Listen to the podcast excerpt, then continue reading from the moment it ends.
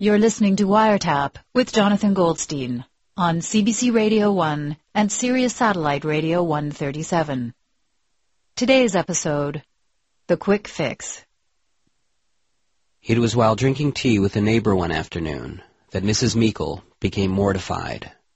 Her mortification occurred at precisely 2.35 p.m., for that was the exact moment that a loose curtain rod became dislodged from its bracket, allowing the curtains to tumble to the floor, and a cruel beam of sunlight to stab its way into the kitchen and spotlight, the filthy state of the walls. In the seven years they'd been living in their little apartment, the Meikle family had not once considered the walls. They were a rather lackadaisical and bookish bunch, none of them the type to think of refilling an empty ice tray or removing a dirty sock from the bookcase or repainting a wall that had been rendered almost gray from years of neglect. In the ensuing moments, as Mrs. Meikle crashed her teacup into its saucer, flew from her seat, hurriedly resnapped the rod and righted the curtains, she knew one thing for certain. The kitchen walls needed a new coat of paint.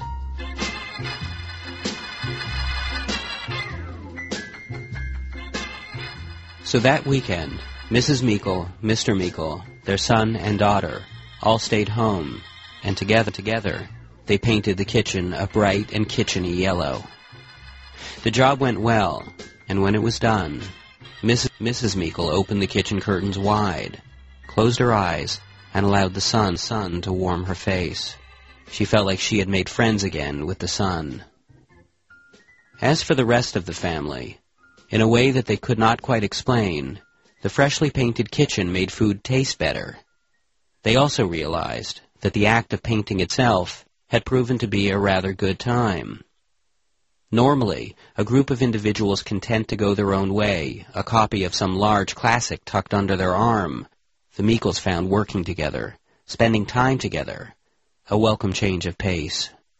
Funny, too, was that with the sheets draped over the tables and counters to protect them from the paint, their kitchen had become something like a work in progress, a work of art yet to be unveiled.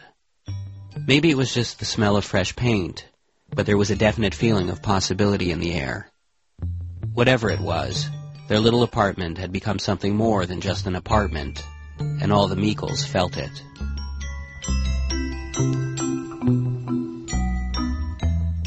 It was only a day after the kitchen had been finished when Mrs. Meikle confided to the family that ever since she was a little girl, she had always wanted a purple living room, just like the living room of her childhood dollhouse. How do you think a purple living room would look in our house? she asked. The Meikles decided to find out, and that very night, Mr. Meikle pulled out the sheet, and together he and his wife draped the couch, armchairs, coffee table, and TV. The daughter went out to the shed and retrieved the rollers, which were yellow and still sticky and wet, and the son ran off to the paint store. They worked happily and well all evening, and when they were done, around midnight, they went out to a restaurant around the corner that they'd always been curious about but had never tried. In a little red booth by the window, they ate fried chicken, their clothes spotted in purple, like they had just come in from an Italian vineyard after picking grapes. Later that night, they opened all the windows and slept soundly, the curtains waving in the wind, like cool, clean linen on a clothesline.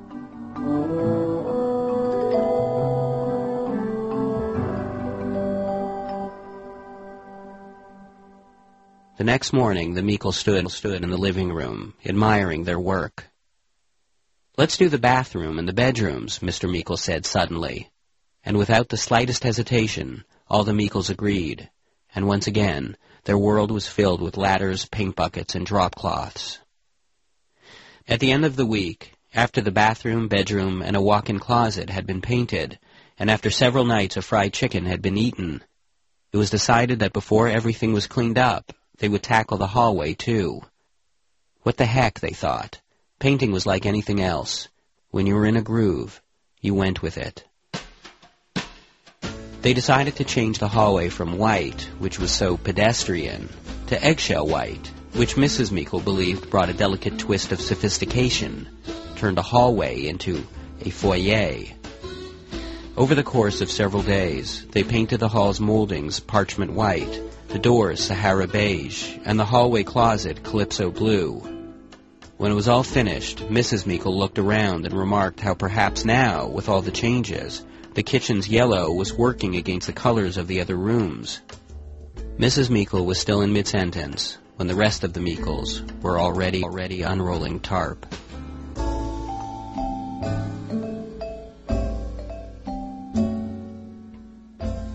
In this way, the family continued, with each newly painted room necessitating the repainting of another room.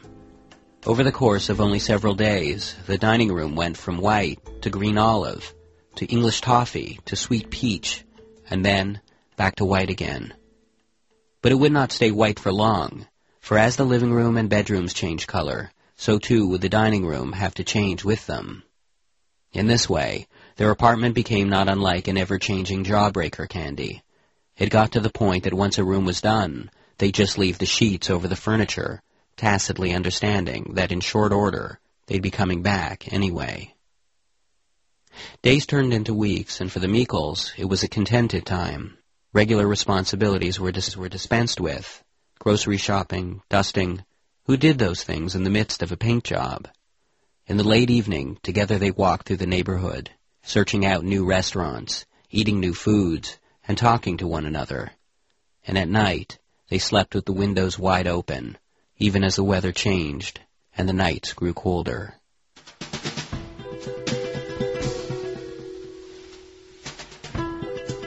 It had been almost a month since anyone had actually seen the material on the couch or the wood of the coffee table. When the Meikles took a break from painting to read, they just sat right down and kicked their legs up, they liked the way it felt, being surrounded by sheets. They felt as though they were safely locked in an attic during the war, close together and happy to be alive. But as one month turned to two months, their breaks from painting became more frequent. At first they were a few hours here and there, but slowly these breaks became whole days, and then weeks. It was as though everyone had forgotten that there was work to be done, that they were in fact in the middle of a paint job.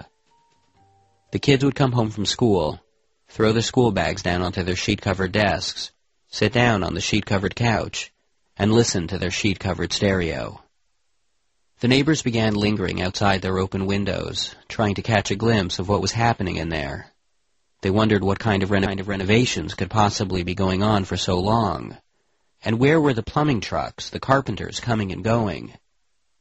Just finishing up a paint job, Mr. Meikle would answer when cornered at the bank or post office. But after getting the same response for months on end, the neighbors began to suspect that something was not right. They surmised, these neighbors, that the paint fumes must be making the Meikles rather loopy.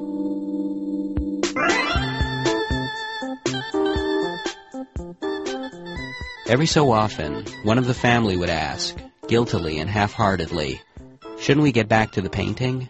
And the others would concede, and thus their efforts would renew. But then, quickly ebb.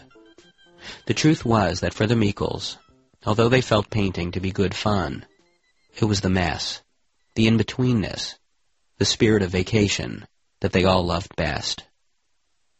And so, in spite of everything, they went on, starting and stopping, closing and opening paint cans, and beginning conversations about new colors that dropped off into silence before any decisions were ever reached.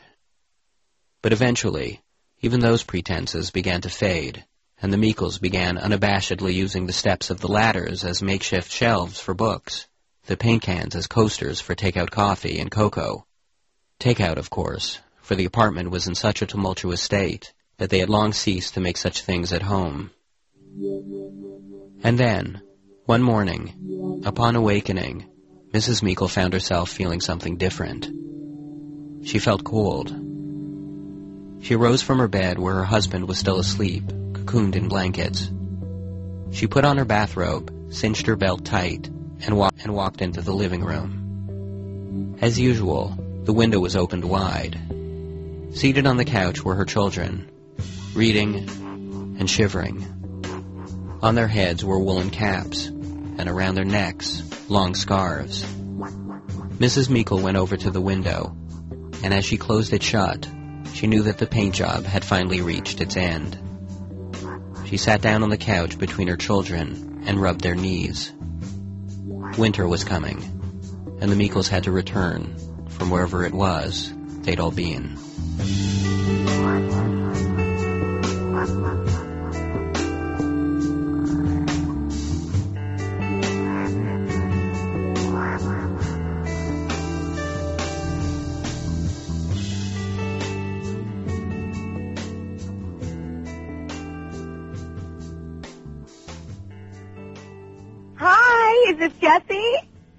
Jonathan, I'm sorry. Oh my gosh. Uh, who- This day has been so crazy. It's like Uh-huh. cuckoo, cuckoo, cuckoo. who is this? Th- I'm sorry, this is Christine Finnegan, and I am calling from Toronto CBC. Uh-huh. Um, I am in charge of the leadership uh, seminar we, that we just had this past weekend that you did not attend. I yeah, I was working all through the weekend. I sent someone a, an email about that. I hope that was okay. It was not okay. Oh. It was it was mandatory. It was mandatory. And uh, email is the common way to get out of things. You know, people send an email right at the last minute. I'm very, yeah, I'm you know, not very classy. But what I was thinking is, um, my boss said to me, "Hey, why don't you give that guy a call? Because he's always on the phone.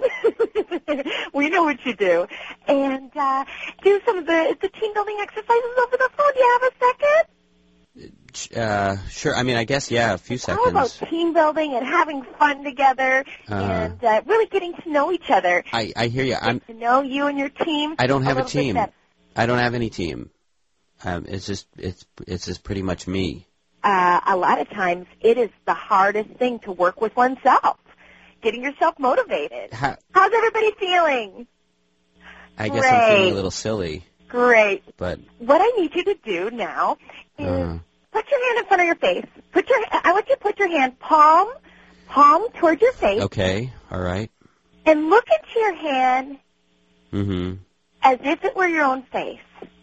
Looking. and say, "Hi, would, would you, and would you help me with the project?" Are you, you're talking to me? No, you're talking to you. I'm talking to my hand. Who is you? Christine, th- uh, th- this is a part of. I mean, this is this was a part of the leadership seminar. People were talking to their hands.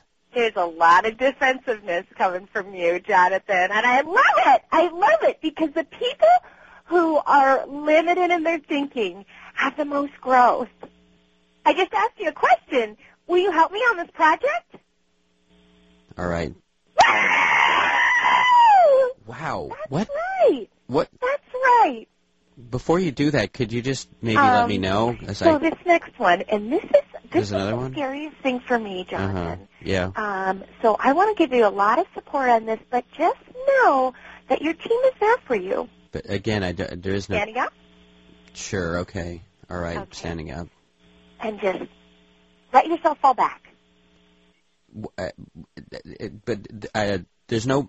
I don't have anybody behind me. That is a part of trust, of knowing even though there's nothing there, that you're safe. You know, you are being taken care of by the team. And just And fall back. just fall backwards. I, I don't. Just put down the phone and, Uh-huh. and, and fall back and then and, and get back on the phone with me. Okay, Christine. But I mean, you you understand that I could I could break my spine. Listen, there's a lot of fear with this exercise. So many people said, I don't want to do it. And, and, uh, and it's interesting because those are the people who had the most growth. I understand what you're talking about, but but I mean, but traditionally, trust involves another person, right? I mean, there's usually This isn't about there. tradition. This is about creating a whole new paradigm. You know, you seem stuck in this certain kind of thinking, like no one's going to catch me if I fall. There's no one there. But there, I mean, there isn't anybody there. It's mandatory, Jonathan. Okay. Uh-huh. Okay, great. So let's fall backwards into what you think is going to be painful, lonely, slightly terrifying, and see what happens. I'm gonna put the phone down. Okay, okay. Okay, hang on. I love that you're doing this, Jonathan. It's just so great. It's exciting. This is my favorite part. These people. secret.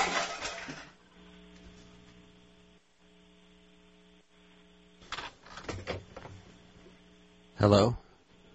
Woo! You did it! How'd it go? Not good. Not good. I'm my. m- I love that you did it, Jonathan. Okay, Good great. for you.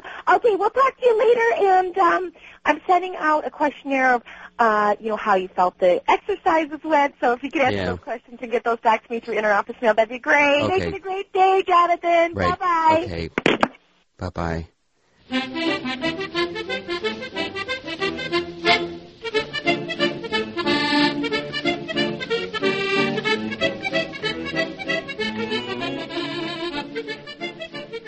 All right. So why have you come down to the studio?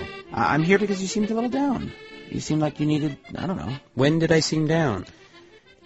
You see, even now you're being defensive. It's not, it's not as if you don't. I'm not accusing you of anything. You seemed a little down, and I thought I would come down here and cheer you up. I might not be at my best, although I think when I am at my best, it's not necessarily an incredible thing to behold. But until such time, I, I will just note that you, you seem to be a little, bit of a gloomy Gus, and I, I you know, I, As I just, opposed to, uh, Happy Harry, Bouncy Bob. I'm just having, I'm having a bit of a, a rough day. I, uh, I fell earlier. Anyway, It's not as if I saw some, some, you know, like the bat signal, the, the Goldstein signal in the sky, and I thought, you know, big JG with with a teardrop running down there. I just came here to tell you some jokes. jokes, Okay, you ready? I guess. Two peanuts were walking down the street. hmm One was assaulted. Wow. Huh? You know what? Let's create a joke together Why? because it'll give us a sense of empowerment. Uh huh. So we're gonna go one line by one line. So I'll, I'll start. Yeah, you start. Two stalks of broccoli were walking down the street. All right. Um, one broccoli says to the other broccoli, "You're looking a little green. We should get you to the hospital." And so uh, stalk a little faster. Very, very good. I'm very impressed. See? And you know what? There's a little smile on your face right now. Yeah. Let's try another one. Um, an atom turns to a molecule and says,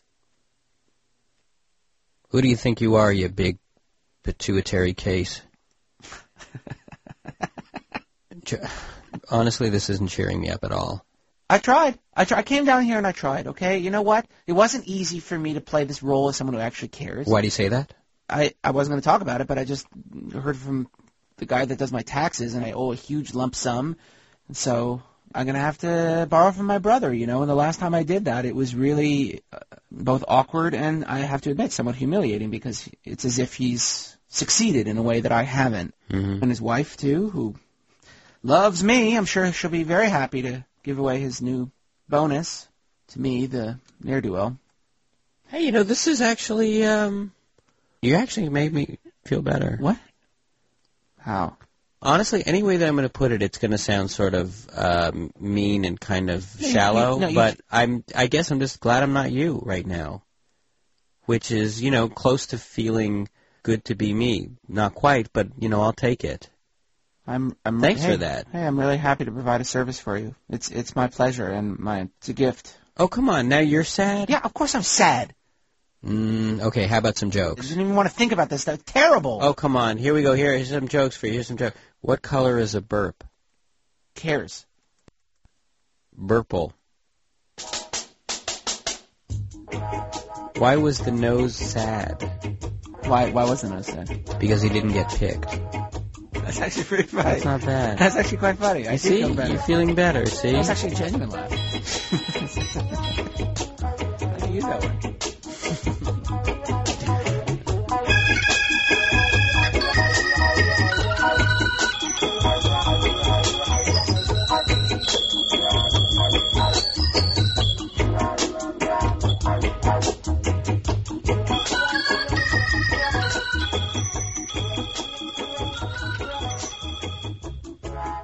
Hey Gary. Hello, Hey, um, could could you explain what it is that you do?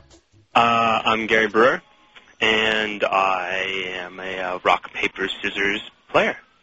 And now you compete professionally in Mhm. rock paper scissors competitions. Yep, I've been playing professionally now for five years. So this is sort of like um, odds and evens, where you you compete against each other with hand gestures, where you make your hand into a fist for a rock, Yep. or you yep. flatten out your palm to indicate paper, or you stick out your two fingers like they're a scissor. Right, right. Like each one beats another one. So paper will cover a rock, and rock will crush or blunt the scissors, and scissors will snip up a paper. Right, and and so it's a game of pure chance, like tossing a coin. Oh, what? See, this is the thing. Like people say, oh, it's a game of chance, and it has to do with luck and that sort of thing. But it's actually much more serious than that, and it it, it actually comes down to down to psychology. It comes down, you know, all that stuff plays a part in in the game. So yeah, how would you apply that to to the game of uh, paper, rocks, and scissors? in my game, I like to take a, a more aggressive stance in a match where I like to control the toss. Like in tournament style, for example, it's one, two, three, and then you toss a rock, a paper, or a scissors. Right. And so if I get up there, I go fast. Like a lot of people and a lot of chumps too, they toss it pretty slow, like one, two, three, and then they'll toss. Whereas I, I my count is usually one, two, three, toss, and I'll, I'll count it out loud. I'll go one, two, three, toss, and and I find that helps me put my opponent on their back foot. You know, it catches them off guard. And and aside from trying to sort of psych your opponent out, I mean, are there other uh, strategic things to consider? Well, there's simple things like, for example, like you know the the sort of type of personality a person has. You can really tell what type of toss they might throw. Mm-hmm. Some chump off the street, or like a lot of males, like there there is a very high percentage that on their first toss when you're playing against them, they'll throw rock because it is the most aggressive toss. You're saying that the rock is a more macho uh, throw than a scissor? Yeah. Because I mean, you could stab someone with a scissor. Well, if, if I mean, you, you could brain someone with a rock, but I mean, rocks can be really big too, like a boulder. oh, I see. Like like you can throw uh, rock, rock, rock. That's called the avalanche. Mm-hmm. Or you can throw the toolkit, which is one of my personal favorites, which is scissors, scissors, scissors, right in a row. Mm-hmm. So these are little things that like pros always have in their back pocket. But I mean, there's a lot of training. I do physical training, I do mental training, I do spiritual training. So you you actually train for this? Well, for example, uh, every morning we get up, we do little scissor snips with our hands, a lot of wrist rolls, a lot of uh, paper hand push-ups, that sort of thing. Uh huh. So you- do all of that uh, for essentially a, ch- a children's game of chance. Well, it's, it, that's the thing, though. It's not a children's game of chance. It's a game of skill, and it's a full-on game of skill. Mm-hmm. in straight up life decisions it helps a lot because it's definitive. There's no halfway about it about it. For perfect example, you take say Barack and, and Hillary down Uh-huh. in the States. You know, how much money's been wasted? Why don't we just take, you know, one one hundredth of the money they're spending, rent out, you know, Carnegie Hall or somewhere, set up a ring, get them robes or whatever, bring them into the thing, and you know, let them throw down a best three out of five tournament style. Winner is the leader in, in the party. I yeah, I guess it would be like one of those ultimate fighting competitions. Why not? Hey, do you, do you think there's any way that we could actually play paper, rocks, and scissors over the telephone? Why not? Let's do it. Okay, so uh, best two out of three. Best two out of three All right. over the phone, and we'll do it tournament style. I'm assuming, which is one, two, three, and then you toss. One, two, three, and then we call our thing. Yep. Right. Yep. But you have that that that intimidating one, two, three that you do. That well, that's true too. But I for for this thing, I'm just going to stay a very standard, normal one, two, three. But I don't want you to go easy on me either, I, I won't. just because I'm a chump and everything. I won't. Okay, so uh, you want to try that? Okay. Ready? Yes. Go. One, One, two, two, three, rock. Scissors. Oh, so you got one. This works. It, it totally works. All right. You see, I threw rock because I felt like you did not assess me to be a rock kind of guy. that's very good. Was I right? You were. Okay, so that's one for me. Yeah. Okay, you ready? Ready? Go. One, One, two, three, paper. Scissors. Oh. Okay, that's Yeah, one, okay. so one and one. one and one. All right, you ready? Yep. One, One, two, three, paper. Rock. Oh. Wow. So that's two for me, one for you. No, I, I think we have to go. Th- I think we should go three out of five. Three out of five. Three out of five. I think we should go three out of five. Okay. Ready? Yep. Go. One, One, two, three. rock. Scissors. I got got you again. Three out of five. Keep going. One more. Okay. Ready? Okay. Go. Okay. Go. One, two, Whoa, sorry, three, sorry. paper. Wait, wait. What? You did. I wasn't You have to be able to keep up. All right. I didn't. I listen. You know, this is new to me. You're acting a bit like a chump. okay, fine. Uh, That's seven out of nine. Ready? Go.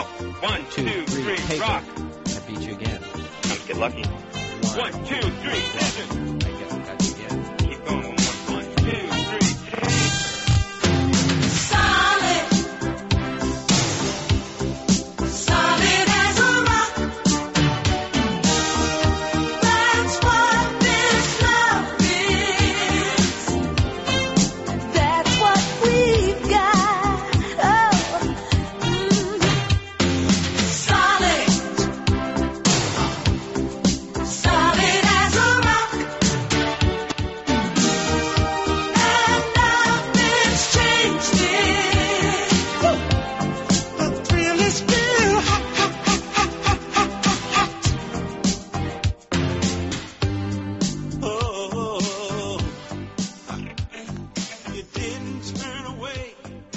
On Wiretap today, you heard Joshua Carpati and Maria Bamford, whose web show can be watched at superdeluxe.com.